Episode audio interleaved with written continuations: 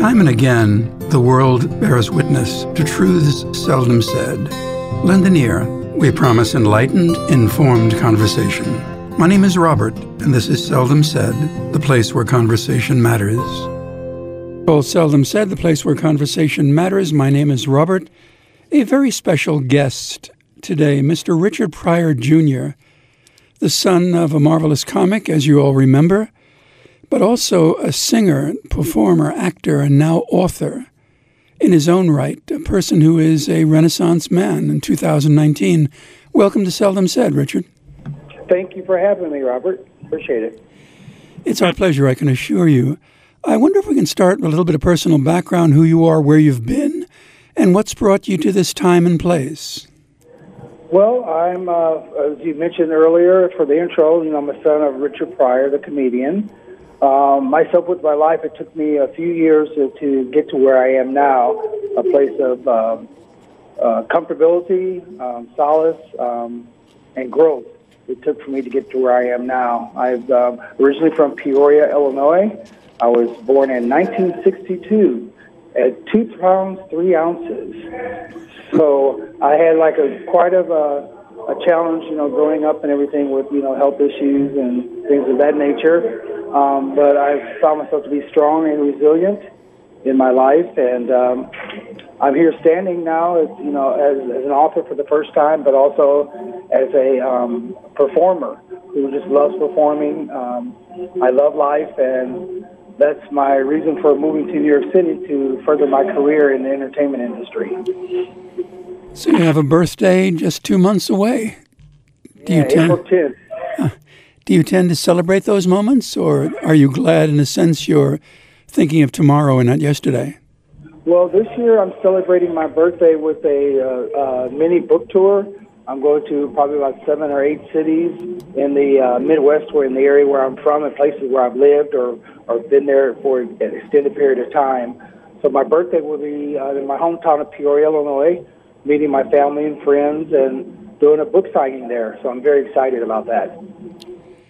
I must ask a, a, question I've posited to other authors on this program. When you write a book about personal experience and family, do you self edit? Uh, yes, I, I do. I, self edit, but also, you know, it's, it's a very, um, going through that process is very, at times, can be very difficult and very strenuous on you and things of that nature.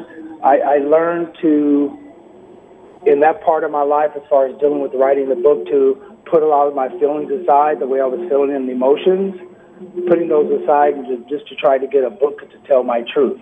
It was um, I share a lot about what I've gone through out during my life, as far as the pain and the struggles, but also trying to show the triumphs and victories as well, to try to make a balanced book. You're sharing so many things that can be categorized as intimacies are you still a man who relishes secrets, or is everything out there to be noticed, touched, and felt? Well, I, I pretty much was in this book. I was pretty open to my life and the things I've gone through and the things I've done, good and bad. I think I followed uh, a guideline that was given to me uh, uh, by my father as far as his comedy, how he spoke his truth and spoke his life, but it made people laugh and it made people think. So that's the same kind of message I wanted to convey in my book as far as being open and honest and sharing all that I could share about me and my life and my experiences and how I viewed certain things that I went through and struggled through in my life. Is there any point or privilege of advice that your father shared with you that you in turn hope to share with a son or a child? Is there something that was not superfluous but long lasting? Well, I think as far as my life, I do have a son that's 28 years old. Um, so the things I learned from my father, as far as besides the things that he's gone through, he stood strong and was resilient. And I think those are the things and the, the characteristics I would love to pass on, and hopefully I pass on to my son. That no matter what you've gone through in life, no matter what your struggles are, and no matter what your demons are, that you can come out of that and you can come out of that darkness into light. So that's the thing. The, main purpose of me writing my book is showing some people that may have gone through similar things I've gone through and have struggled, that they're able to see a way out and see hope. besides of all the things they've gone through in their life. What do you feel is more imperative in the life message then?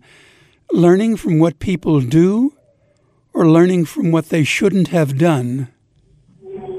Oh, that's a good question. I think, um, I think if you look back on probably learning what you uh, shouldn't have done, you know, but also in the, in the second sense, as far as the, uh, your life story and things like that, a lot of things that you go through in life, a lot of those hardships and things that you go through actually make you stronger in the in the long run. So going through those things, if you're going through something and you're still going through something, always being able to look ahead and seeing light at the end of the tunnel, no matter how dark it looks, that darkness is behind you, and steps constantly go for the light that you see in front of you. Is life still a surprise for you, Richard? Yeah, life is full of surprises. I think when life isn't, there are no longer um, surprises in life. I think you cease to exist. Um, we should always look for something and learning something new and hearing something that we never heard before and going through something that we've never gone through before. I think that's a part of our life and a part that keeps us vital in this world.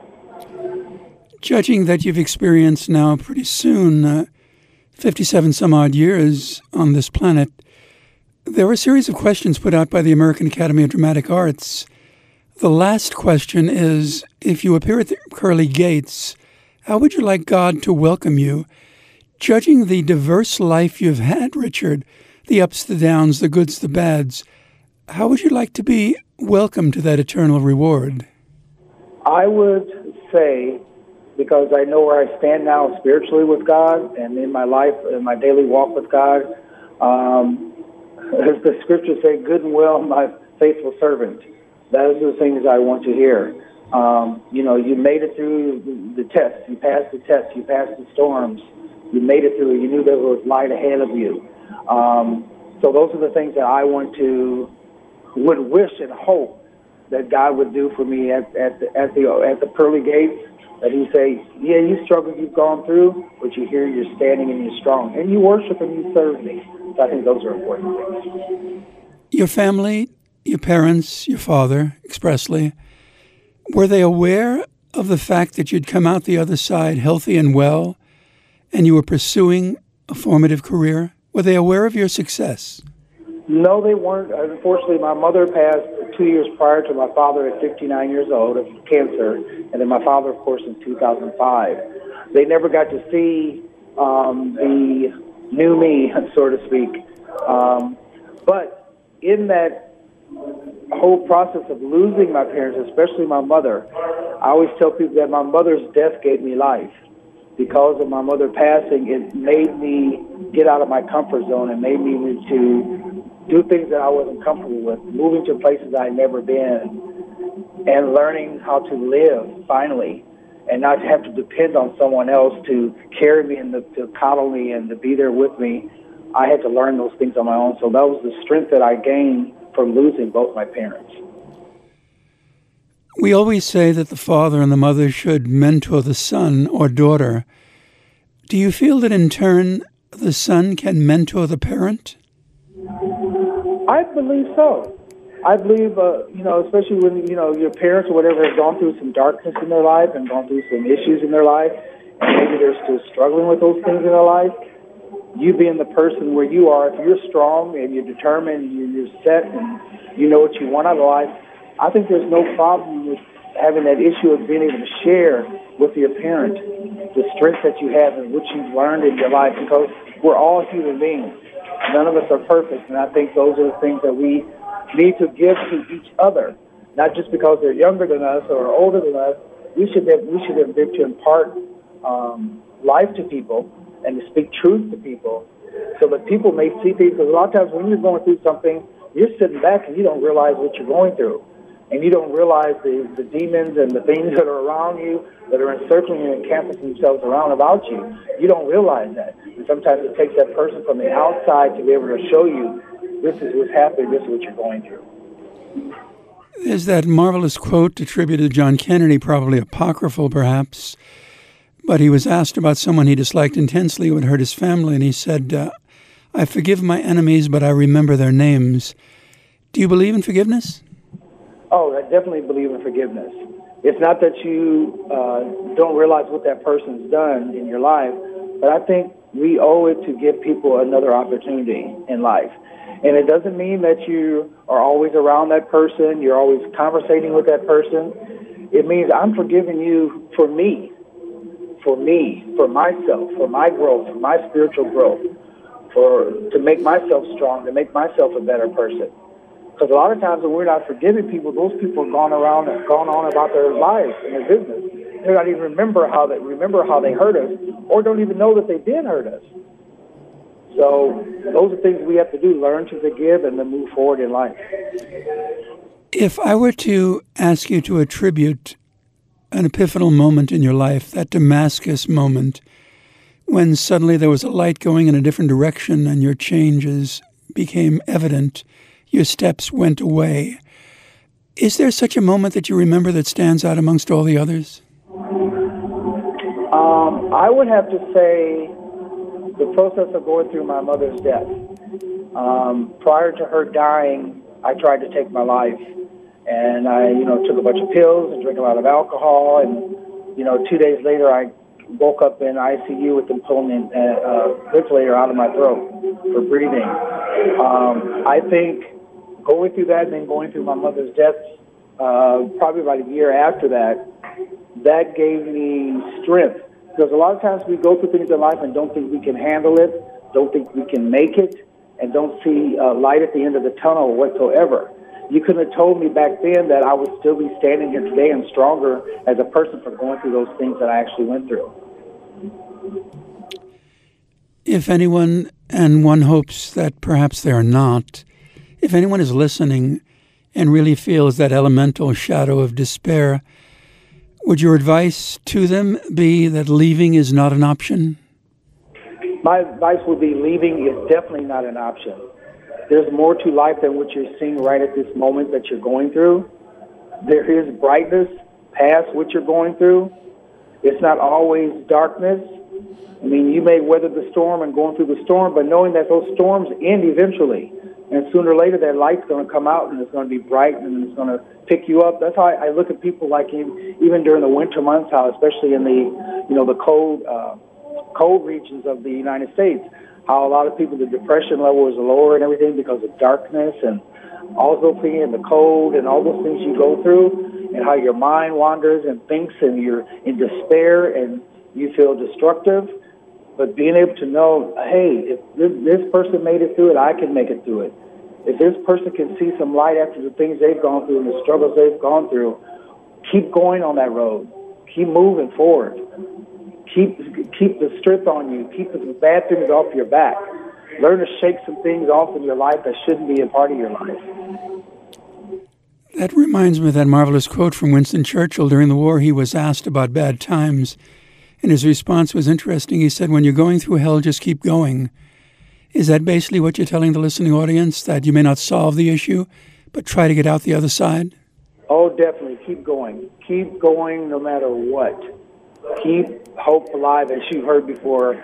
Uh, keep going no matter the darkness that you're seeing, that you're in, in and you're engulfed in that. Keep walking.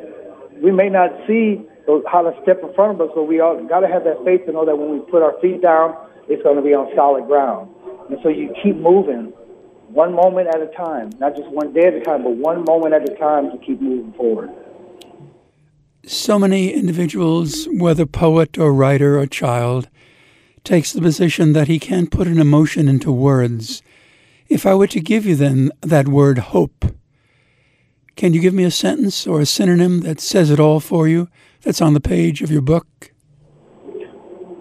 Uh, hope is encouragement, is strength, it's life, it's also love, it's understanding the path that you're on at that moment and that time, and knowing that each time you go forward, that gets better. The hope is better for you, and and it will give you life. Those things give you actual life.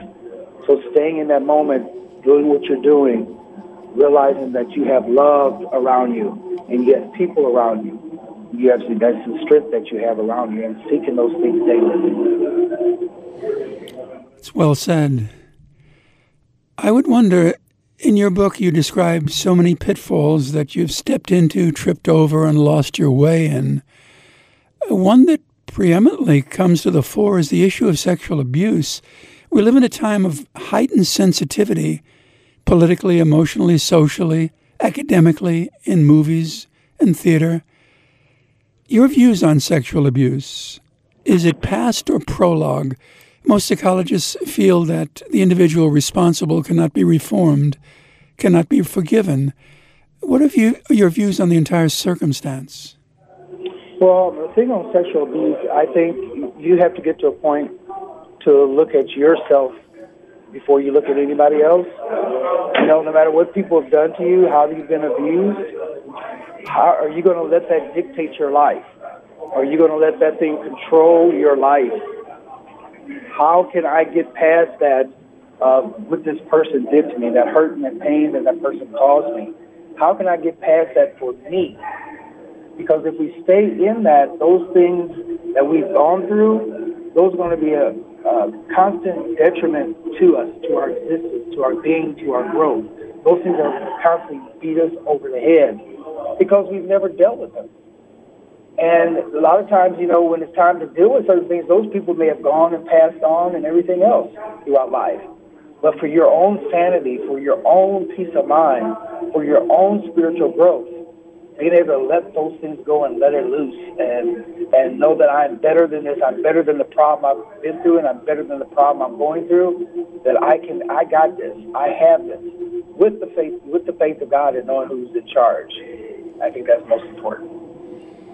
If you were to encounter an individual who was responsible for such a heinous act and he apologized or she apologized, would you accept their apology? Yes, I would. I actually would accept their apology. Um, apologies don't come easy for some people. Apologizing for things that we've done and how we've hurt someone. But I think if someone's genuine and they're in in their comments and in their choices as far as speaking with you and saying I'm sorry, you have that obligation to forgive because you're looking at what's it going to do to me. It's not so much for that other person, but it's for yourself. That person has to answer to God for the things they've done. I can't judge that person any longer because I'm walking in truth and know what the truth is. So I have to be able to say to that person, I forgive you. It doesn't mean that I'm going to be around them every day and you know have them for dinner all the time and that type of atmosphere. But I have to, for my conscience and for my, my well-being, I have to let that stuff go. Walt Whitman often wrote that he loved the entire world. He loved everyone. He embraced everyone. And yet, some of his most poignant lines are written when he works as a medic, as an intern, so to speak, during the Civil War. Do you feel that you would be the writer that you are if not for the pain?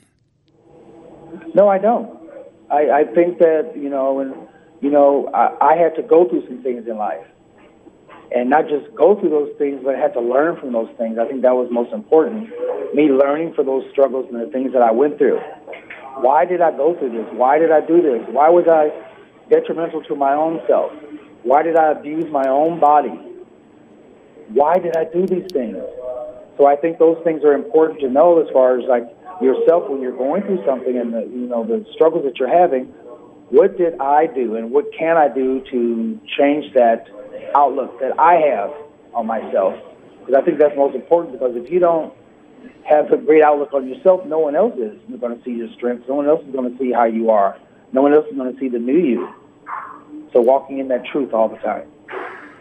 So I take it you're a strong believer in the acceptance of personal difference.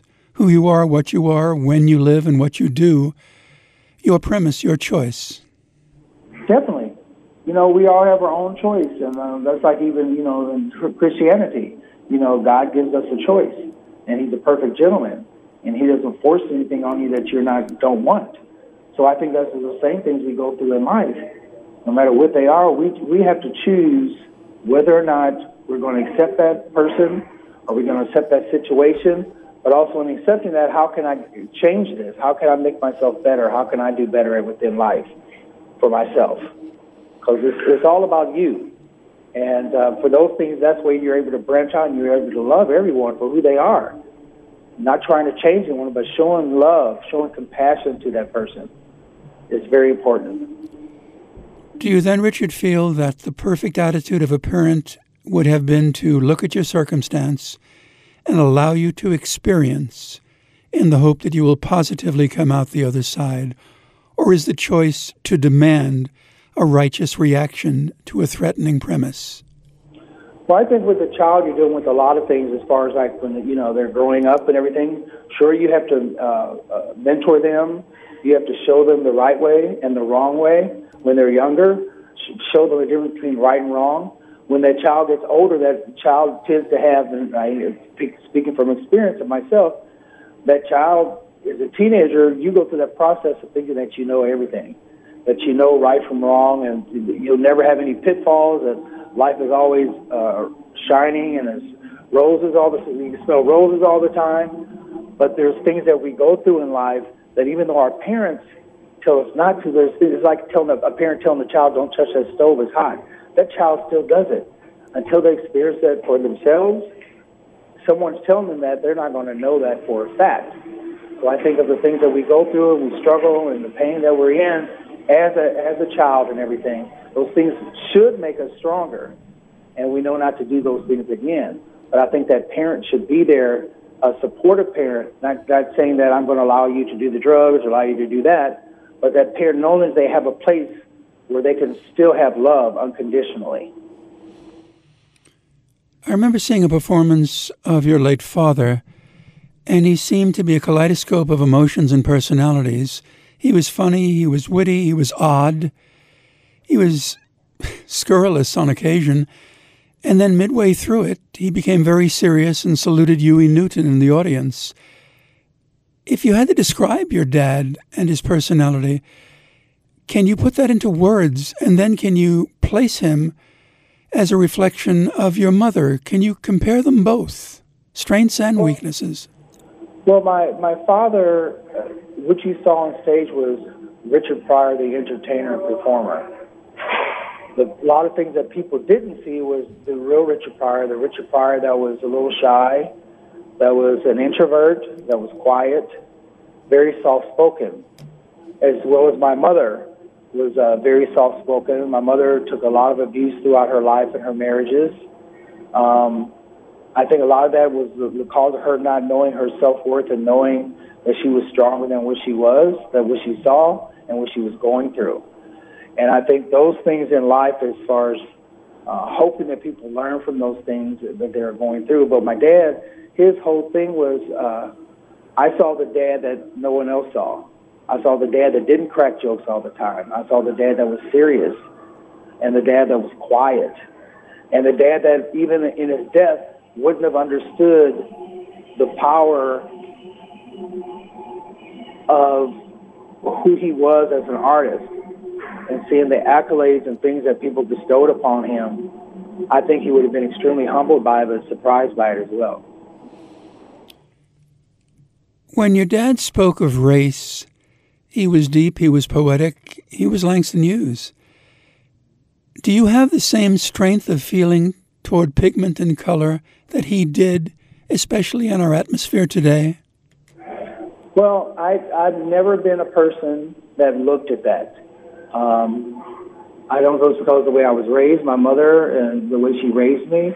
Um, I've never looked at that as far as color or anything of that nature. And then men in New York City, you see every nationality, every race, everything, ethnicity here in this city. So being open to embrace other people, I think, is the most important thing in your life. You know, sticking with the same person, the same people all the time, I don't think it's always healthy. I think it's healthy to know other people, know other cultures, know other people, know the ways of life, the way people live, and to be embrace, be able to embrace everyone and to show everyone love and compassion. Did you feel love and compassion for the homeless man who entered your space before the program began? Yes, I actually did. Um, I've I've seen like people like during you know things of that nature, especially here in the city, that are just rude to people who are going through. Maybe they have they're homeless or and they maybe have mental issues or something like that. It doesn't take much to smile at somebody or just to say hello to somebody. So I think those are important things we need to know. Some, sometimes if you smile at somebody, it may brighten their day. They may they may have needed that smile. That they may have been going to, in a way of you know trying to take their lives during that time. So I think it's important to just be nice to people. It doesn't take much energy out of your life to be nice to someone. It takes more energy to be negative and hateful. I know that some of those circumstances uh, are difficult to discern. By the way, there was a loud bang in the background. I'm hoping that nothing fell within proximity of you. It was actually quite a way. I heard the door quite a ways away. I see. I know that uh, within the past week, I found myself uh, dealing with some of the same issues. I think we all have the same approaches to problems if we sublimate them or we have them out front.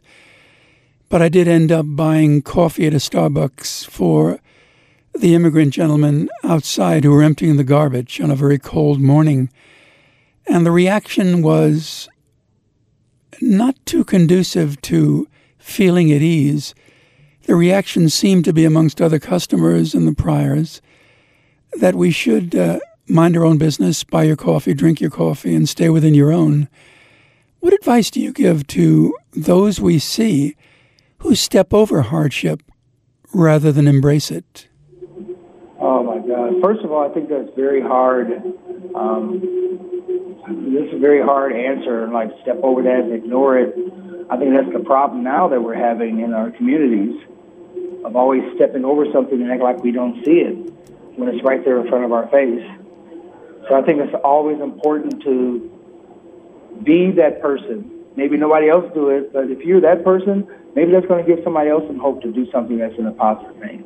I just think it's horrible to just ignore when you're capable of doing something so small in life. Do you consider yourself an activist? You certainly sound like one. I'm a product of the 60s, many in the listening audience are.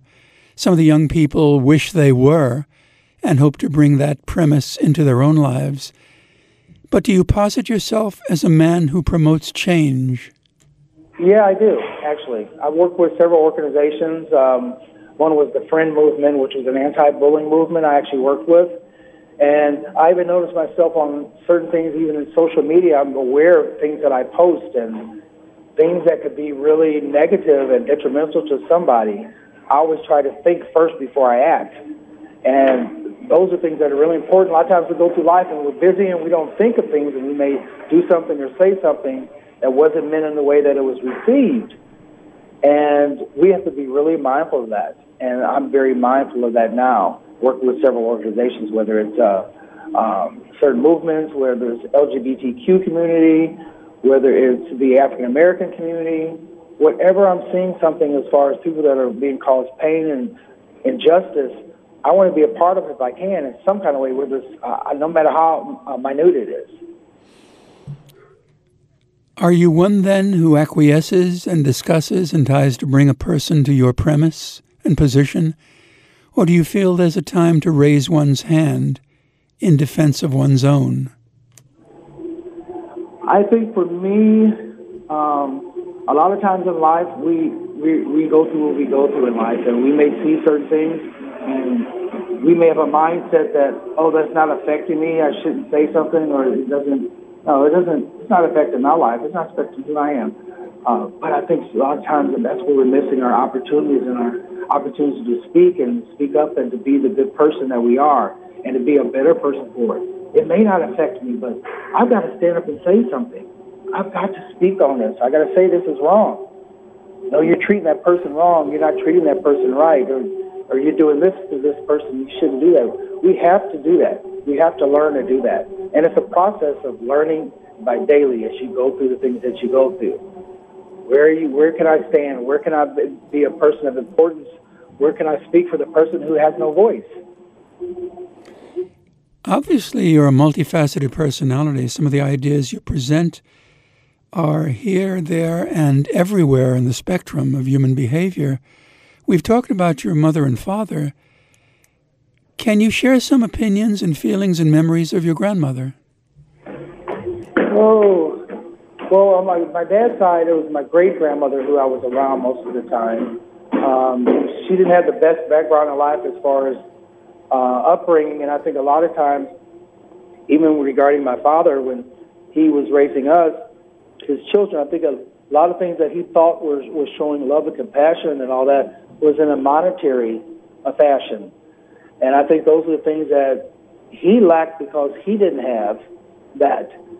So I think the thing now, the, the, the things the things that we're actually seen as far as what we're going through is learning being able to um, go through those things and to um, you know see people for what they're worth and everything.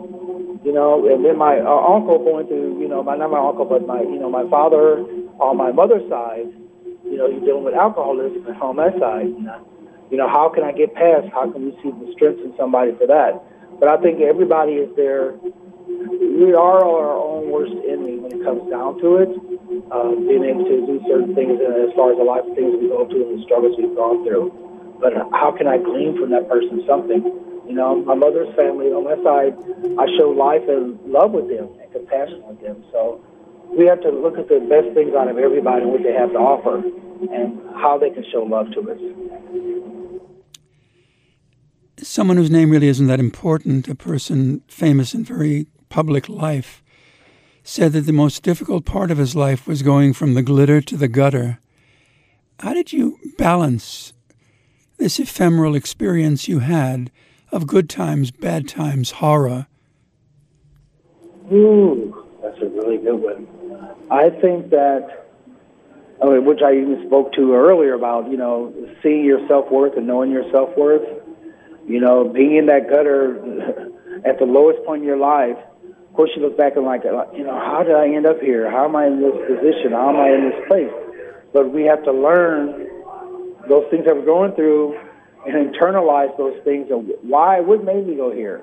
What what made me do that drug? What what made me? What was that? Where was I at in my head to do that? What was so weak in me at that time that I felt I had to cave in to do that? Where was my mind at during that actual time? Where was I at? How could I change myself to make myself a better person? How am I going to climb out of this? What do I have to do in order to make myself strong, in order to be able to see that I can get better than this? And so I think those are the things we learn in life and have to learn and try to learn. It's not saying we're not going to have pitfalls or mistakes or anything of that nature, but I want better for my life. How can I do that? What do I have to do to take that next step forward to climb out of that out of the muck and miry clay? Quite a while ago, I asked a scholarly colleague who had flirted with drugs what was the rationale? Why did he do it? And his response was it was like being accepted at Harvard every day. You inherited an addictive personality. What advice would you give to those who experience the same premise? What advice did your dad give to you? Well, actually, I didn't really see much advice from my dad regarding that because during that time when I was indulging, he was also in fighting his demons in regards to that. I think what I learned out of it is looking back on your life and knowing why you're doing what you're doing. Because there's always a reason why you're doing what you're doing. There's always a reason why you want to forget something. Because, truth be told, when you're doing the drugs, you don't have to think about anything. Your mind doesn't wander about anything. You're just in a thing where your mind is just totally relaxed and there's nothing there at all. You're not thinking about anything other than getting high. So all those pitfalls, all those struggles you're going through, all the hurt and pain you're going through, all that things, all those things subside during the time when you're actually high. And you have to know that once you're doing that, when you come out of being high, those problems are still there. Those issues are still there. So you have to learning how to deal with those issues and what I'm, what's happening to my life. Why am I doing this? And learning those things and making those things a part of your life to make yourself stronger and knowing those things. I think that's really important to do that. Your story posits the premise that movie sets on occasion, especially given your experience, can be hotbeds of temptation in regard to drugs and so forth. Can you speak to the specific issue and problem of working on such a movie set? Yeah, with movie sets, you got drugs that are rampant. You know, especially like cocaine, those things that you're seeing rampant. Because people, a lot of people during those times feel they have to do it for the energy because of the long hours and what they're going through as far as the workday and all those things. Um, so you see it on a regular basis and a daily basis. But you have to also fall back and know who you are. You know, I can be around certain things, but no, I can't indulge in those things. That's not who I am now.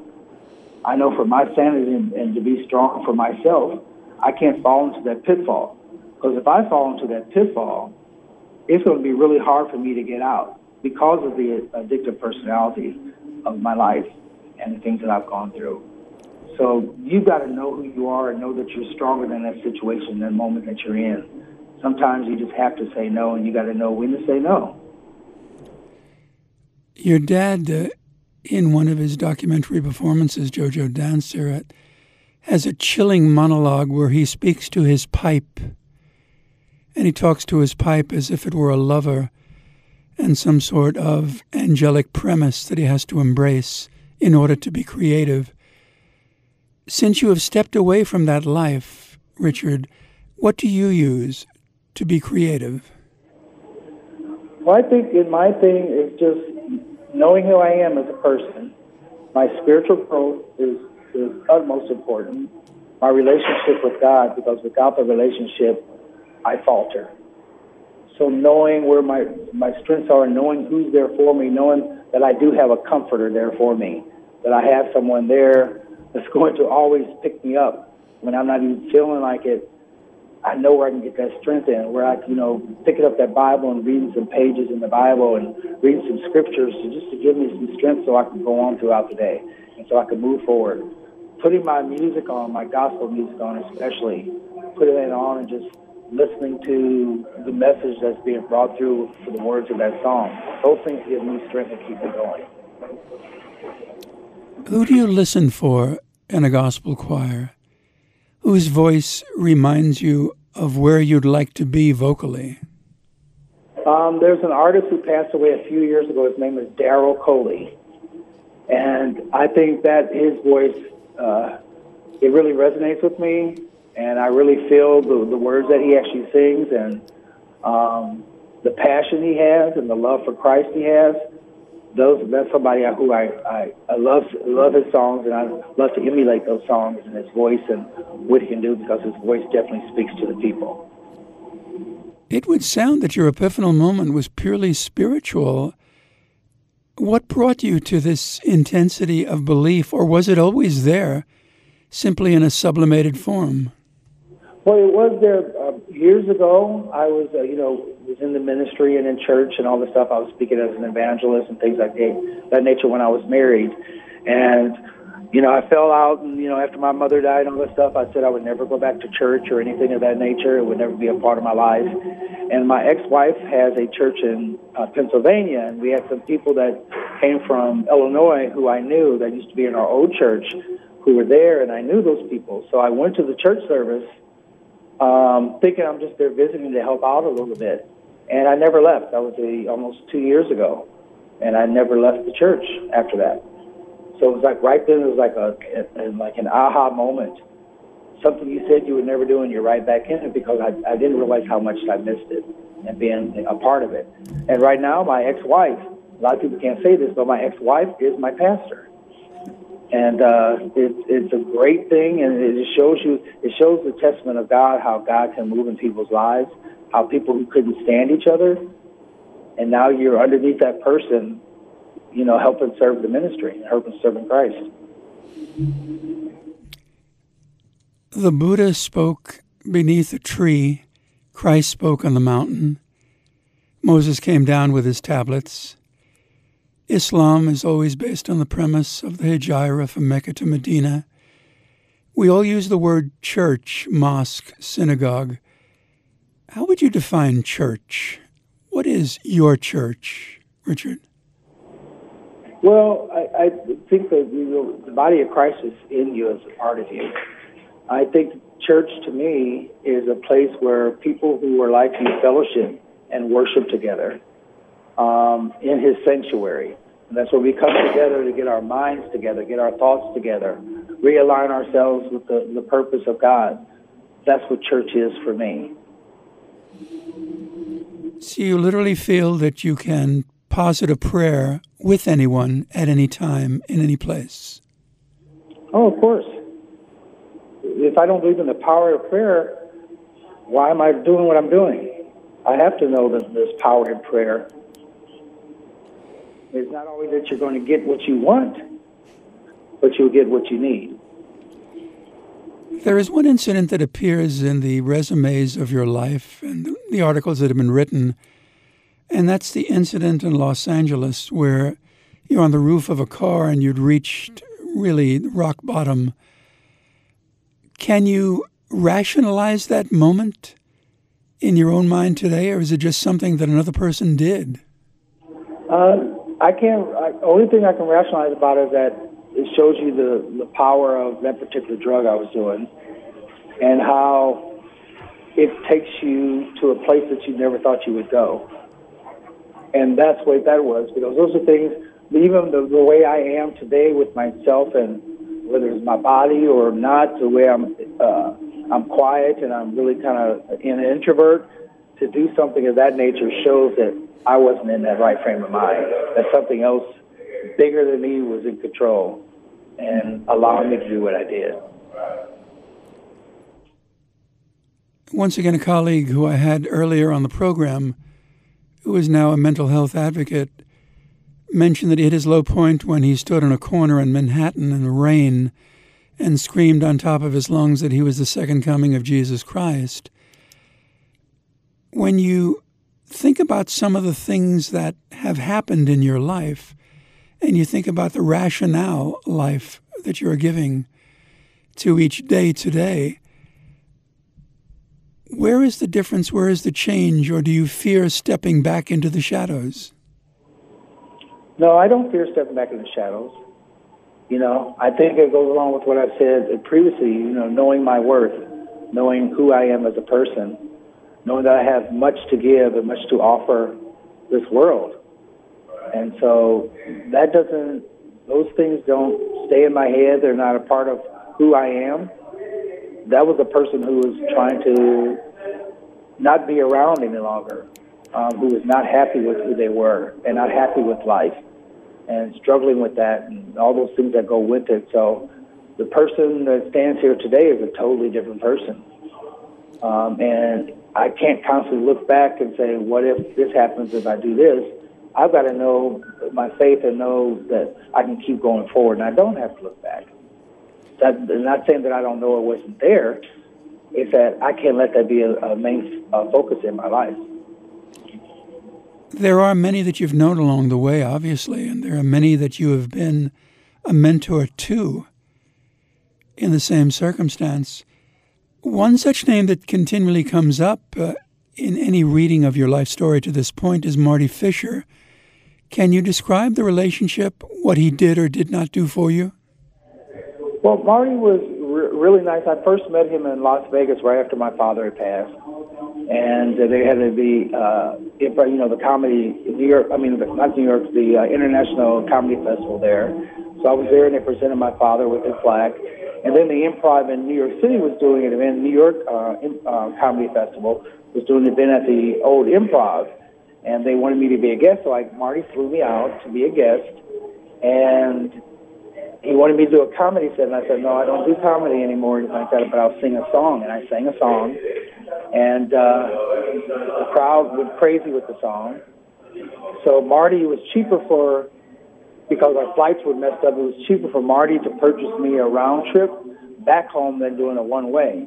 So we, he went ahead and purchased a, a round trip ticket. I went back home. I borrowed $300 from my sister Rain and moved to New York and never looked back. So he was very influential as far as me getting to New York and to me to try to establish myself as who I am.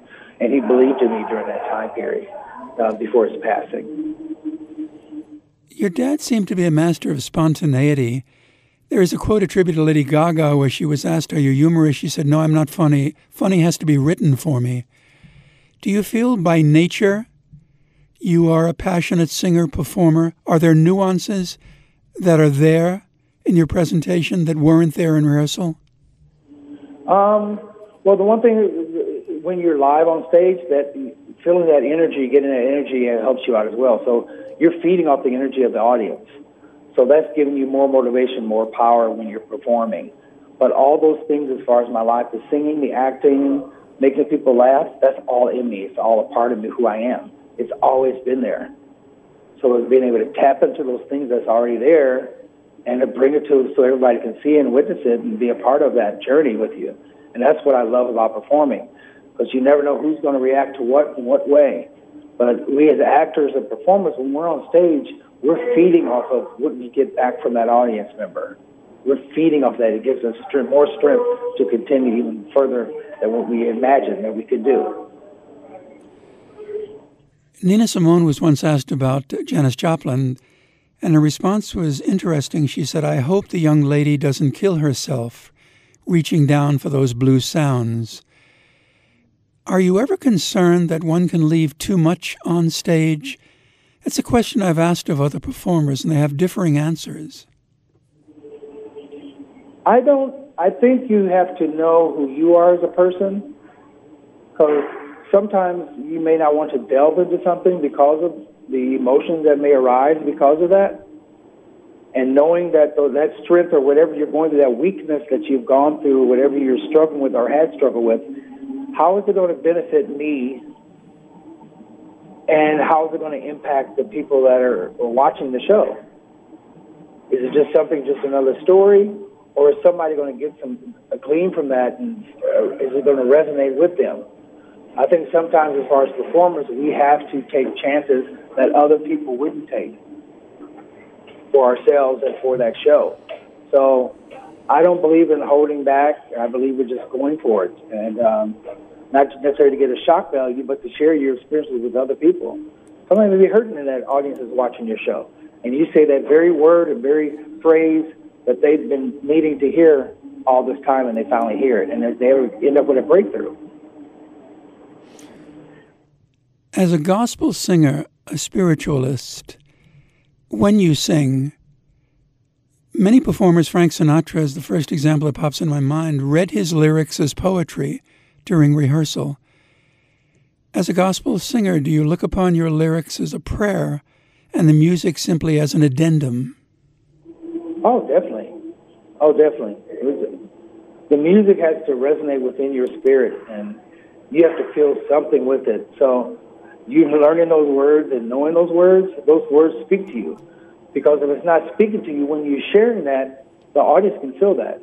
Your, the congregation can feel that they, they can feel you just singing a song.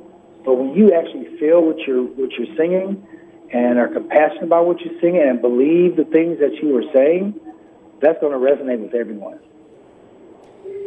Have you ever had an evening, a night, an afternoon, morning when you made a presentation that was so good, you thought to yourself, "It's as good as it's going to be."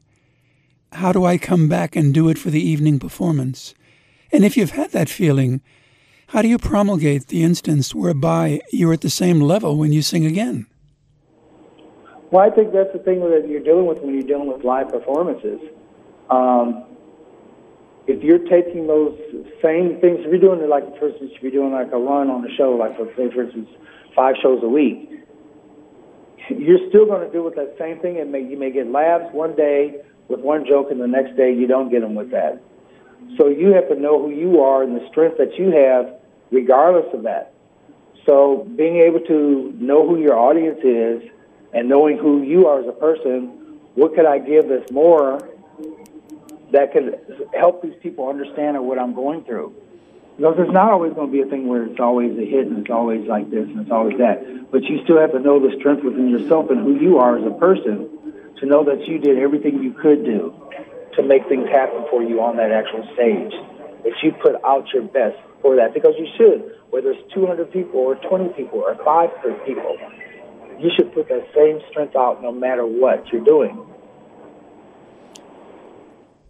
Robert Johnson spoke about life and music as being a continuous crossroads. He also used the phrase ethnic music. When one listens to Mahalia Jackson sing Amazing Grace, there's something entirely different. There's something that makes the hair on the back of your neck stand up. Are there places where experience is the teacher rather than vocal talent? Oh, yeah. Experience and knowing that song, like I, was, spoke to earlier, I said about how that song or whatever you're doing should resonate with you, and then it'll resonate with everyone else. Everyone will feel the, the compassion that you have for that. And I think that's an important thing. Um, anybody can get up and just sing because we're seeing that now as far as artists now that, that really don't have the talent, but they're making that money no matter what. Um, but I think a lot of them lack the actual true talent to where if you sing a song like Mahalia Jackson did, where it just resonates with everyone, everyone can feel that passion and the power behind that. But she's not just singing a song; she's singing her life and what she's gone through, and she's she's singing her struggle, and she's singing her pain, she's singing her sorrow, and that's what we should always do when we're performing. When one talks about presenting an emotion through song, to continue that thought a bit longer, because it is fascinating in its presentation, is there a signature song you have, Richard, that's yours? And whenever you're stuck, whenever you're bothered, whenever you're troubled, whenever you're alone, you go to it? Uh, it would have to be um, God Bless the Child. That's one of the songs that really resonates with me. And um, it just puts me at peace. Um, it just speaks to me. The song just speaks to me. And that's why I usually close it. If I do a show, a lot of times I'll close my show with that actual song. Um, but that's one song I know that resonates with me, and I really feel it, and I understand it as far as I'm concerned. So that's something that's really is really pivotal in my life as far as performing that song and singing it. I remember assisting my father as a young man. He worked in Bedford Stuyvesant, the Brooklyn area, predominantly African American. And the church ended a performance with God Bless the Child, and we stood in the rain and didn't move until it was over. There is something about a song like that being sung properly that touches the heart and soul. Yeah, it's a wonderful thing. It would seem that all of this would fill a panel of books, not simply one. Do you feel that we all have a book in us?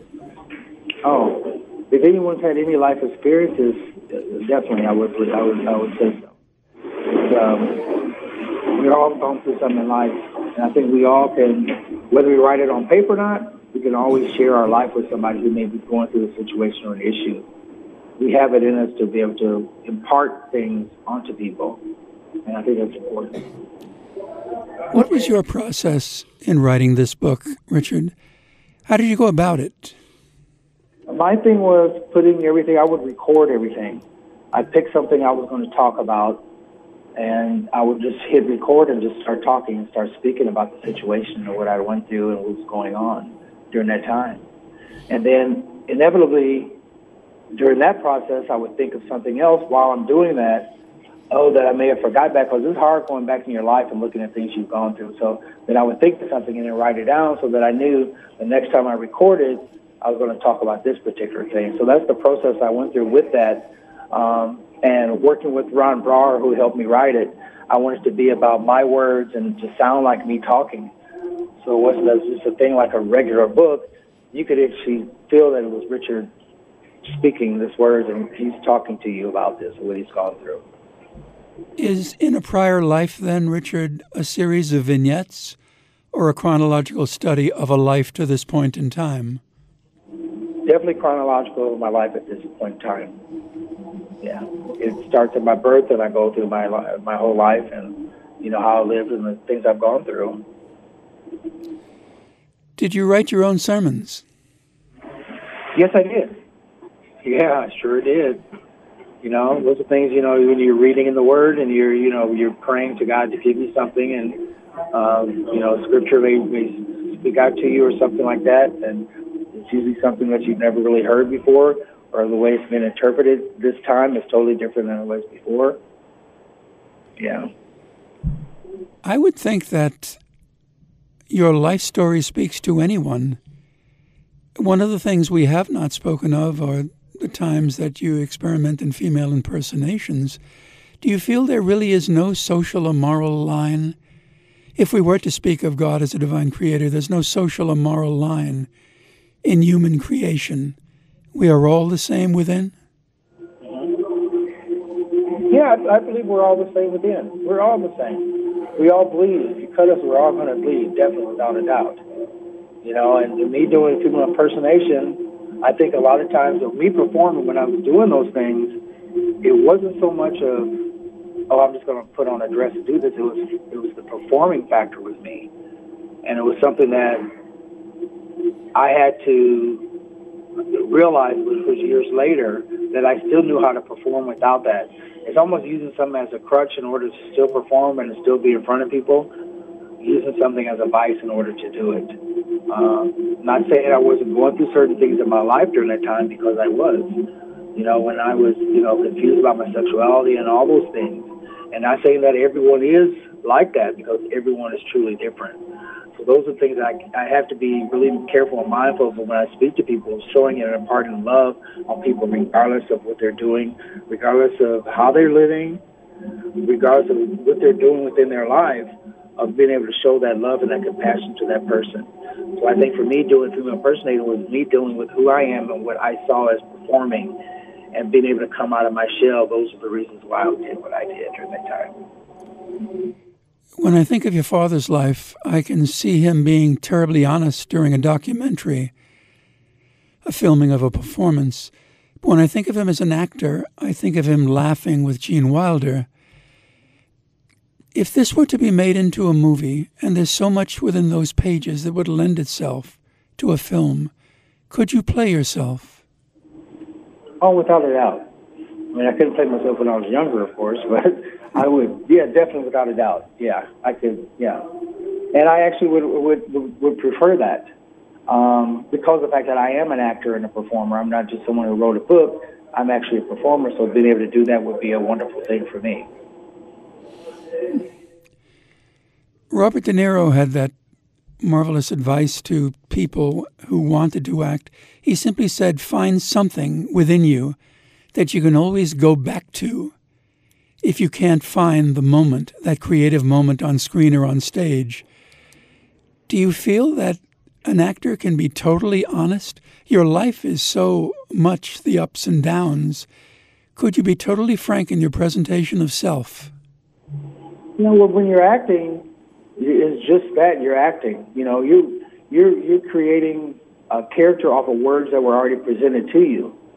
Um, sure, you may be able to identify with that, but there's nothing like you going through something yourself and then putting those words on paper and in front of somebody portraying that because you've lived that. That's the authentic you. So I think though in that aspect, those are some easy things to actually do. But also, how how do I identify with that character? How can you, when you're reading lines or something, you get a part or something, you always want to study that character and find out where was that person at, who was this person, how was this person, how can I identify with this person, do I understand what they're going through, and putting yourself in that position with that when you're playing that role. And I think that's when you get the authentic performance. Is there a volume two that's waiting to be written? That's rattling around someplace in your creative nature? Oh, definitely, without a doubt. I have so much more to say as far as my life and what I've gone through and how I've persevered. Definitely so much more. Are there things that you still have not done that you dream about doing, or at least attempting? Not so much. The only thing I, I would want to do uh, out of life is to be able to move to an area where it's nice all year long. That would be my that would be the main thing, and being able to you know take care of myself and my family. My bills are paid. If my bills are paid, and